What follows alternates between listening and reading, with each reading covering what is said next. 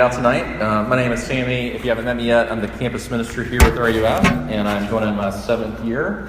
I went uh, went to USC back in the day, finished here in 2002, and um, have really this has been the joy of my life to come back and do ministry here. Believe it or not. Um, hey, so if you've been with us, you know our series has been we, we're calling it Simply Jesus. And what we're doing is we're really looking at how all of Scripture, Genesis to Revelation, is really not about us, regardless of what we've been told maybe growing up, but it really is about Jesus. And so if you're with us, we've looked at that. Uh, last week we looked at David and Goliath and how the message of David and Goliath isn't go be like David. The message of David and Goliath is we that God sent a David. His name, the greater, the true and greater David, his name is Jesus. And so tonight we're actually going to look at a passage from Isaiah. Isaiah chapter 6. This is a fascinating passage. I think one of my favorites in the Old Testament. It has everything to do with what we think of God and how wrong we can be, and how different it is when we actually encounter Him. The real, living, breathing God who Scripture says is an all consuming fire of holiness. Uh, Jonathan Edwards used to have this illustration where he would say this. He would say uh, the difference between assenting to knowledge about God and actually being in relationship and knowing God is like the difference of hearing your whole life that honey is sweet, and you see honey, you think, oh, that's sweet, and actually tasting that honey is sweet. And so, in a way, we're looking at a passage where Isaiah, for the first time, begins to taste what God is like. So, let's look at it. Uh, Isaiah chapter 6. You've got it in your handout. If you didn't get a handout, you can just uh, follow on your, on your phone, or if you have a, a Bible, the bigger the Bible, the better. Um, my guy Trey Weaver was telling me this. How did you say it, Trey? The bigger the Bible, the bigger the sinner. Something like that. Yeah. The bigger the Savior. Um, Isaiah 6. Here we go. In the year that King Uzziah died, uh, I saw the Lord, this is Isaiah talking, sitting upon a throne, high and lifted up, and the train of his robe filled the temple. Above him stood the seraphim, angels. Each had six wings. With two he covered his face, and with two he covered his feet, and with two he flew. And one called to another and said, Holy, holy, holy is the Lord of hosts. The whole earth is full of his glory. And the foundations of the threshold shook at the voice of him who called, and the house was filled with smoke. And I said, Woe is me, for I am lost, for I am a man of unclean lips, and I dwell in the midst of a people of unclean lips. For my eyes have seen the King, the Lord of hosts. Then one of the seraphim, one of the angels, flew to me having in his hand a burning coal that he had taken with tongs from the altar. And he touched my mouth, and he said, Behold, this has touched your lips. Your guilt is taken away, and your sin atoned for. And I heard the voice of the Lord saying, Whom shall I send, and who will go for us? And then I said, Here I am, send me. Let me pray for us, and I want to dive into this text together tonight. Let's pray first. Lord, we do. We thank you for your word. We thank you that we know that uh, you speak to us through your word. We don't have to wonder whether or not you are mute, whether or not you are withdrawn, whether or not you are hidden to us. Lord, you have given us your word, and you, by your Spirit, still speak its eternal truth to us today.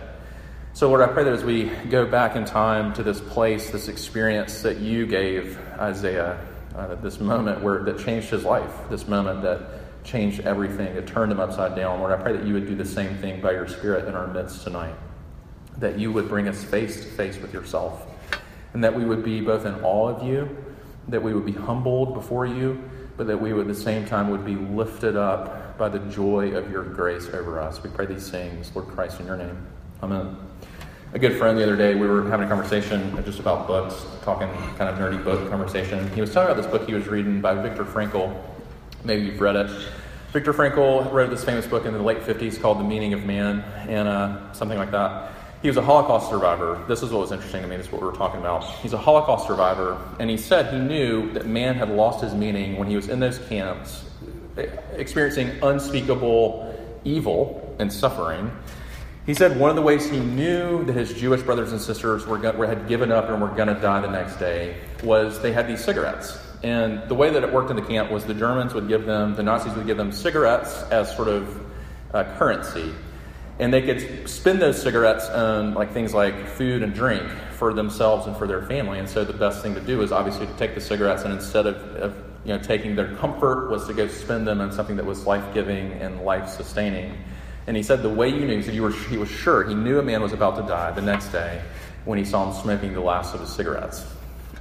And we, I mean, there, there's sort of a, I mean, still we can say there's part of the attraction of smoking. Um, um, well, we don't have to get into like, I'm an occasional smoker. I enjoy it occasionally.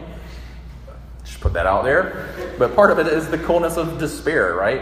But that's part of the sadness of it as well. Part of the sadness of it is, you know, what Viktor Frankl was saying is he knew that, that it was a sign in that moment, in that time, that basically they had given up hope, that their hearts had lost hope, and that their hearts had gone cold. And you can imagine being in the face of that kind of evil and that kind of suffering. And it's the same with us. Uh, none of us have experienced something that incredibly evil and awful, but in our own ways, we are in touch with pain and suffering and disappointment. Think about it like this. in other words, our hearts can go cold too. We can give up too. Uh, think about it like this. You go through an incredibly difficult breakup with the person that you were sure you were going to spend the rest of your lives with. Been there. That was like the first three years of college for me. And your heart goes cold. Or think about it like this. Your, one of your best, deepest friends betrays you. Like they just leave you in the dust. And your heart is tempted to go cold. Think about like this. College, maybe you had this idea of what college was going to be It was going to be like you are going to be living the dream, and you are not living any no one's dream. You're living someone's nightmare, but not a dream. And your heart goes cold. So the question for tonight is, what do you do when your heart goes cold? Because what I'm trying to get you to see is Isaiah comes into the temple. This is not his first time. He comes and he's going through the motions. This is going to become very clear that his heart is not exactly warmed in on fire, so to speak, for the Lord. So, what happens when your heart goes cold? Well, you need three things to happen to happen for Isaiah. First, you need a God fire. Second, you need a self fire. And then lastly, you need a gospel fire. I'm going to explain what I mean by that. So, first, you need a God fire. So, this is not, like I just said, Isaiah's first time in the temple, but it is his first time encountering the living and breathing God who is an all consuming fire of glory and holiness. It is his first time coming before the Lord, but it's not his first time in the temple. In the scene, you read it, it's a weird passage in some ways because there's sort of, as you read it, there's this kind of an earthquake and smoke and fire all over this temple. But the scene is here is God, the king, he's on his throne, his, his robe is so massive it's filling the temple, and there are these angels. There are more than one, multitudes of angels, or however many could fit in this temple, flying around. I don't mean like little chubby, cute Hallmark angels. I mean, like angels that are these fiery, powerful beings. And they're doing two things at the same time. On the one hand, they are shielding themselves from the radiance, the pure radiance of God's glory. And at the same time, they are shouting at the top of their lungs his praises.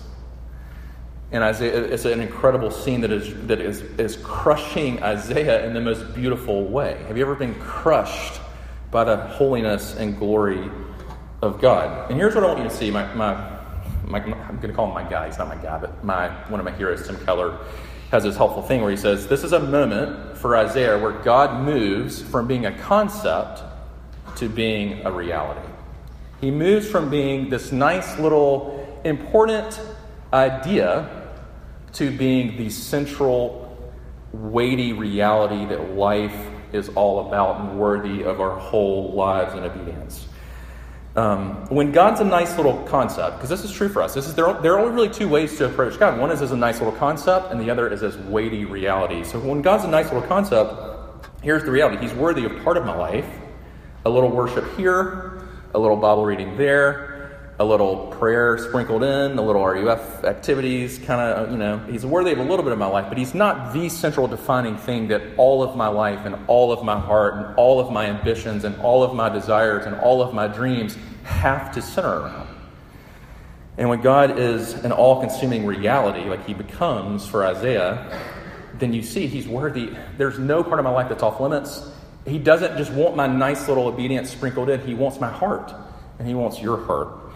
Uh, this is the way I was thinking about it. This is going to sound silly, I think, but I'm going to try it. Think about the, the, the difference between concept and reality.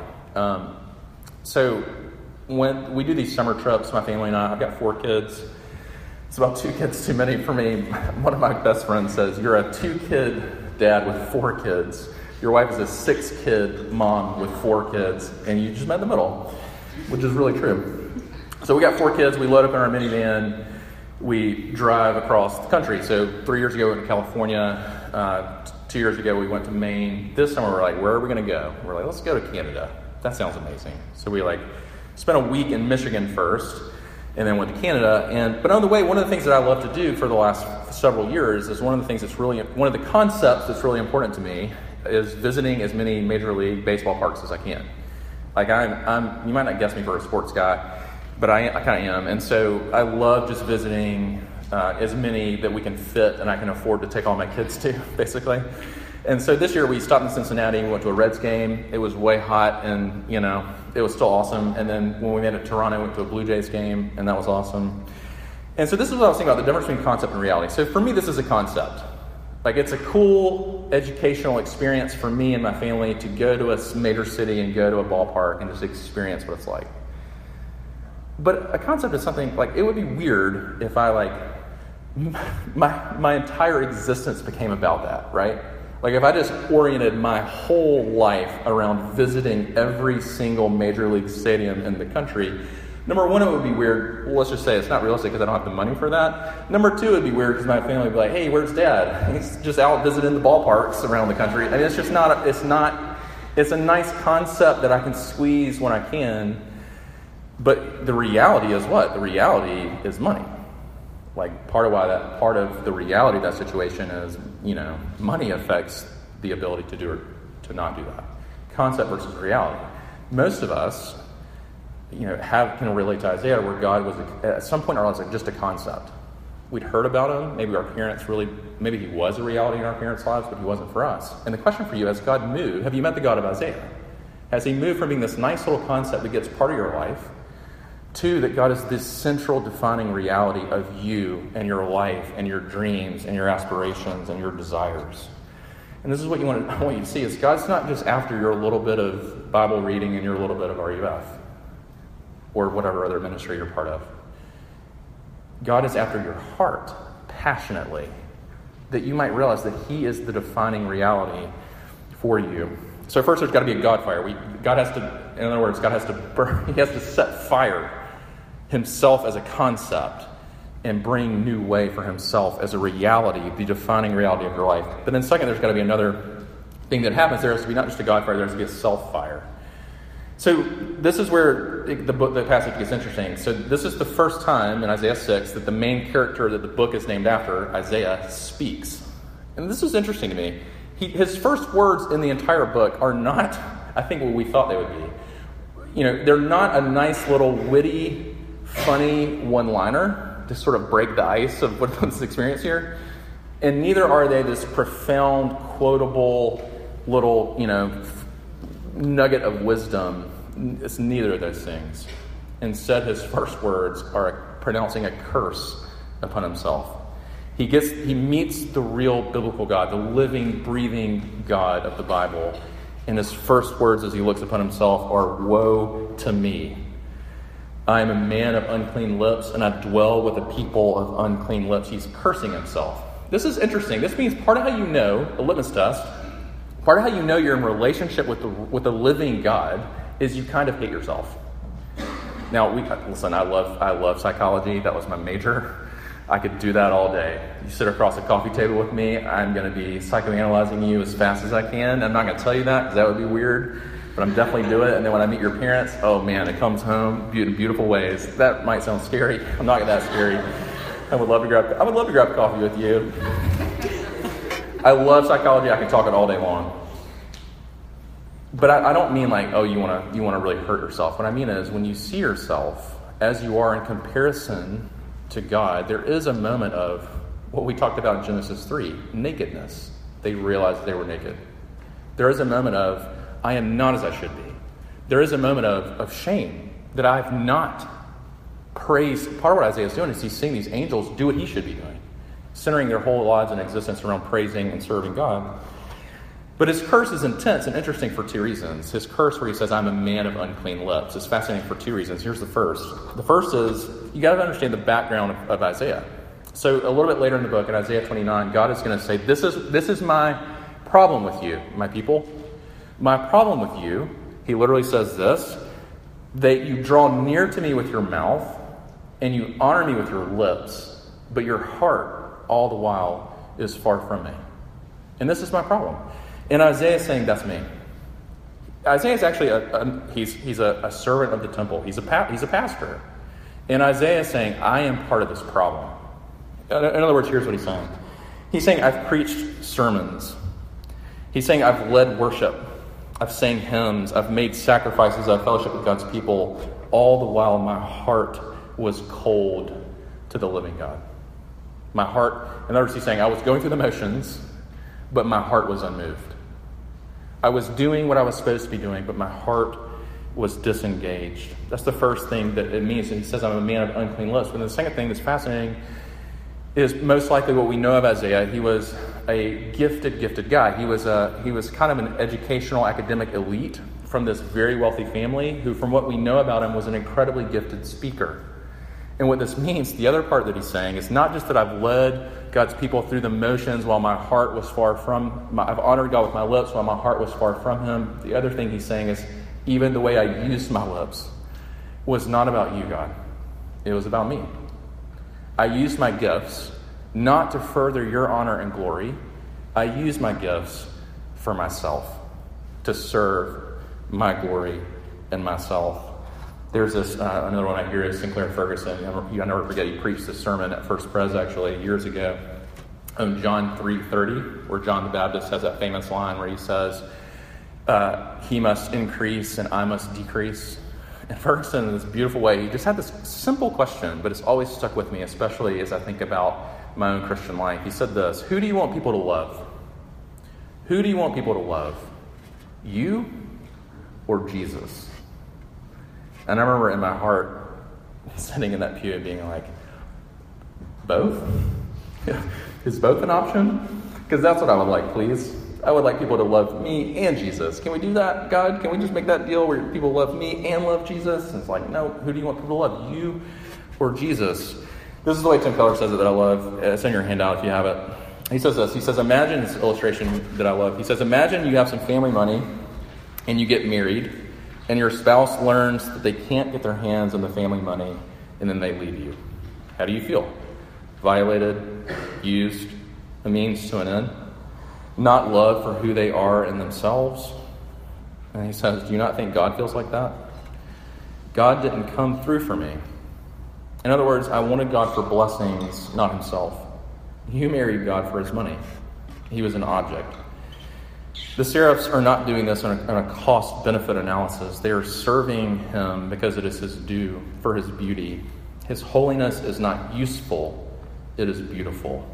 And this is fascinating. He goes in and say this God's power is useful to me.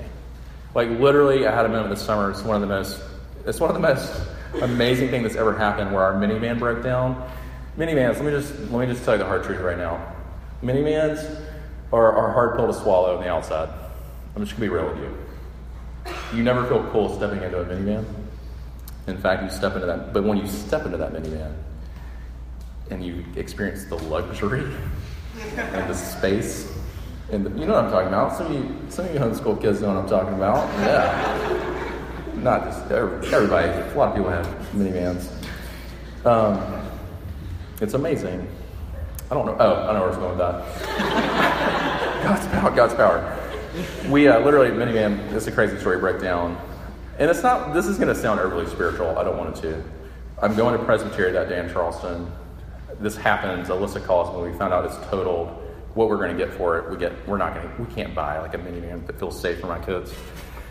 So we're like crying about it. I get to Presbytery. I share my little RUF report. And then just as a, like a throwaway, I say, hey, here's one way you could pray for us. This is what happened. Our minivan's totaled. And I drive home thinking literally nothing else of it. Get a call it's the guy that was at Presbytery. He's like, hey, I think we can help you. And I'm like, all right, I'll take your beat up Honda Odyssey. He's like, nope. I mean, I didn't say that in my heart. Cynically, I was saying that. nope. Almost a brand new minivan with like very few miles. He was like, we just want to give it to you. I'm literally, I pull over. I'm like, I think I'm in like a Hardee's parking lot. I mean, not eating there because that would be gross. I'm just sitting there and just cr- crying I mean, it's because there are moments like that, but they're not very, they're few and far between for me where it just seems evident the way God works in his providence is beautiful and amazing. And that's not, the, it's not the only way he works. In fact, it doesn't seem in my life often the way he works. But it was an experience of his power that was useful to me. I got a new minivan out of God's power. You know what I'm saying? Second, God's wisdom is useful to me. It makes me feel good when I feel smarter or wiser than the people around me. God's mercy is even useful to me, right? It makes me feel good to know that my sins are forgiven. But how is God's holiness useful to me? It's not. And the question from my heart and your heart is Am I in it for God's money or am I in it for God? Am I in it to get God to do something for me or give me something like fun or friends? Listen, freshmen, you're, you don't. Can I just say this to you? I'm glad that you're here. You know why RF's hard for you? It's not fun. And you're in it for fun. And I want to give you Jesus. And Jesus is more fun than fun. But, it, you know, RF's hard because it's not fun. And we're, we're trying. We're going to have a ton of fun at Fall Conference. But part, part of what I'm asking, part of what I'm saying, God is asking our hearts is, are you in it for me? Are you in this thing for me or to get something out of me? Um, there's a, when I was at Carolina, I had to take this music class. Do you still have to take music appreciation? Is that still a thing? Okay. Anyways, it was terrible. I, was, I mean, I love music, but that was really hard. But one of the assignments was we had to watch a movie about Mozart called Amadeus. And I'm not a huge classical guy. I can appreciate it a little bit. My wife is a bigger fan. But Amadeus was a fascinating movie because it's really not about Mozart. It's actually about Mozart's uh, less known counterpart, Salieri. Have you ever heard of Salieri? Most of us haven't. But Salieri, the whole movie is about his growing. He's older than Mozart. At the time before Mozart's climb, he's more successful, he's more trained, he's more everything. And then Mozart just sort of fumbles, parties his way into becoming this overnight success of a composer. And you watch Salieri grow and grow and grow and grow in cynicism and anger and bitterness to the point where he tries to kill Mozart at the end and he ends up nearly dead himself. But there's a scene in the movie where Salieri is talking about he was a church going person he was a religious person. He talks about being in worship with his dad. He said, My dad would be worshiping God. And here's what he says He says, While my father prayed earnestly to God, I would offer up secretly the proudest prayer a boy could think of Lord, make me a great composer. Let me celebrate your glory through music and be celebrated myself. Make me famous through the world, dear God. Make me immortal after I die, let people speak my name forever with love for what I wrote, and in return, I will give you my chastity, my industry, my deepest humility, every hour of my life. Amen. And he was in it for God's money. And are you in it for God? Or are you in it for God's money? And Isaiah is saying, Woe to me, I was in it for your money. This is what part of why my heart's been cold to you is I don't, I don't really want you. I just want what you can do for me. You see that? And he has this, he has this self fire, right? This way where he's saying, even my good, this is how you know you're growing as a Christian. You realize that even in the good things you do for Jesus, it's not really about Jesus, it's about yourself. And in that sense, it's worth, you're worthy of, when you're, when you're in the presence of God, it's, it's worth saying, Woe to me. I've been in this for me. It's not about Jesus, it's about me. And God sets that on fire and gives Isaiah a new heart. And then lastly, a gospel fire. This is where the, the passage gets really beautiful because something even crazier happens. The scene is already crazy, but then something even crazier happens. As, soon as Isaiah says that, as soon as he says, Woe to me, I'm a man of unclean lips, an angel breaks rank from the court, swirling chorus, and he goes over to this altar. And if you read it, he picks up, he carefully picks up a, a burning coal and he picks it up with tongs, which is interesting. And he takes it and he touches the very place where Isaiah just confessed his sin. He touches his lips. And then you see what he says. He says, Your sin is atoned for, and your guilt is taken away. And that's the moment where Isaiah says, Lord, you know, you're looking for a, a preacher, go send me. I'm ready. I'm finally ready. But what's fascinating is what is the angel doing? The angel is actually preaching the gospel. And he's not just preaching the gospel to Isaiah, he's actually enacting the gospel right in front of Isaiah, really own Isaiah, so to speak. He is beautifully enacting and preaching the gospel to him.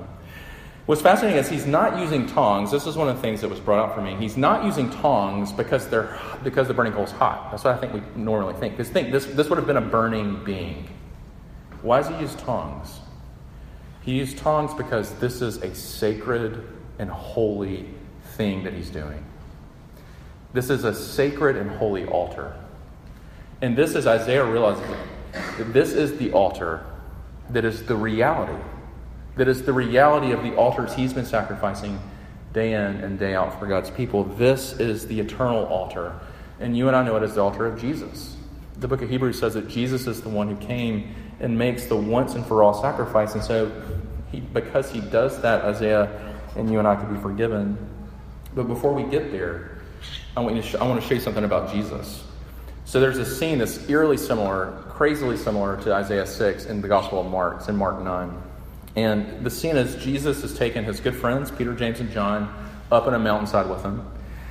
And as they're there, this crazy thing happens where for a moment, reality breaks through in the same way it does in Isaiah 6, and they see Jesus, and Jesus is in this radiant white robe, and Mark's detail is beautiful. He says it's so white that no one on earth could possibly bleach it that white. It was just pure the radiance of his holiness and glory.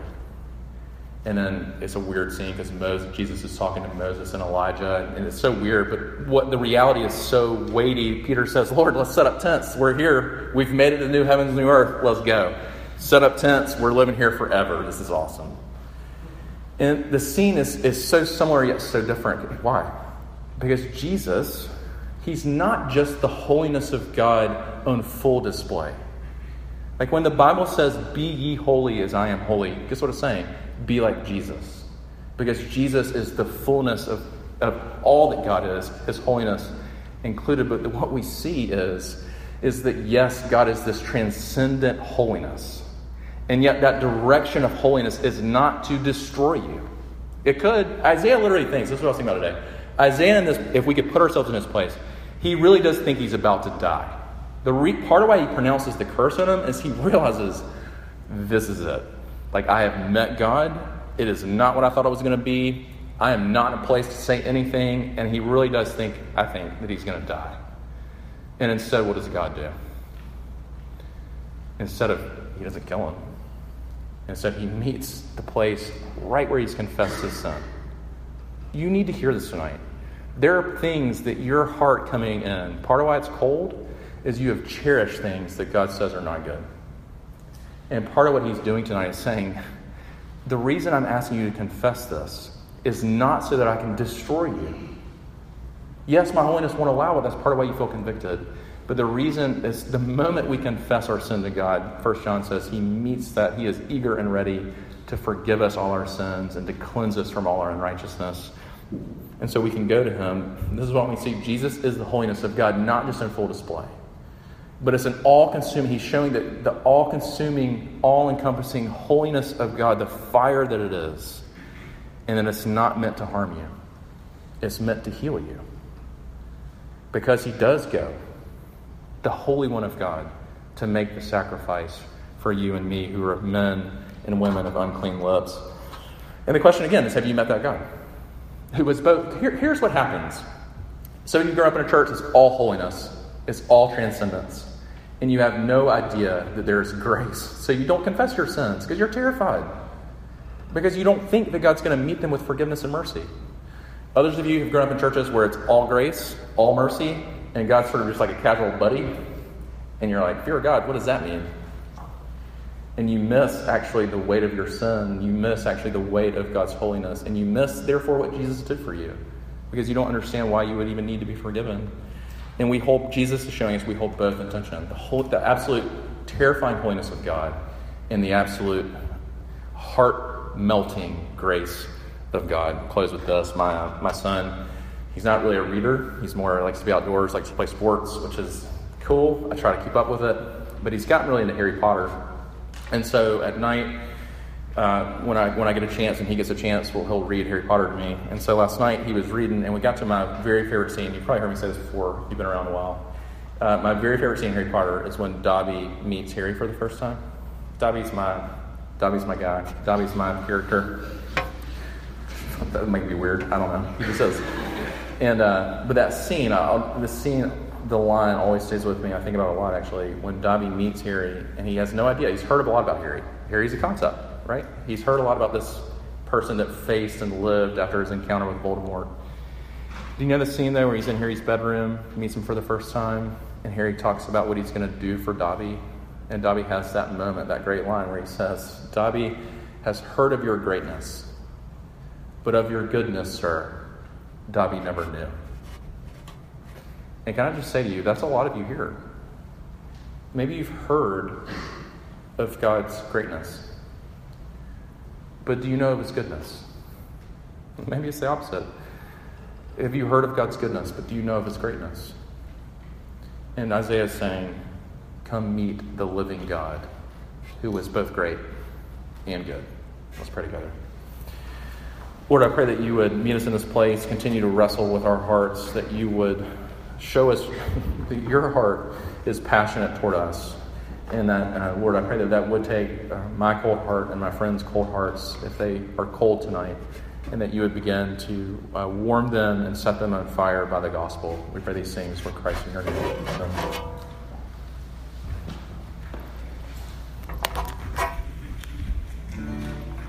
We all stand and sing to this.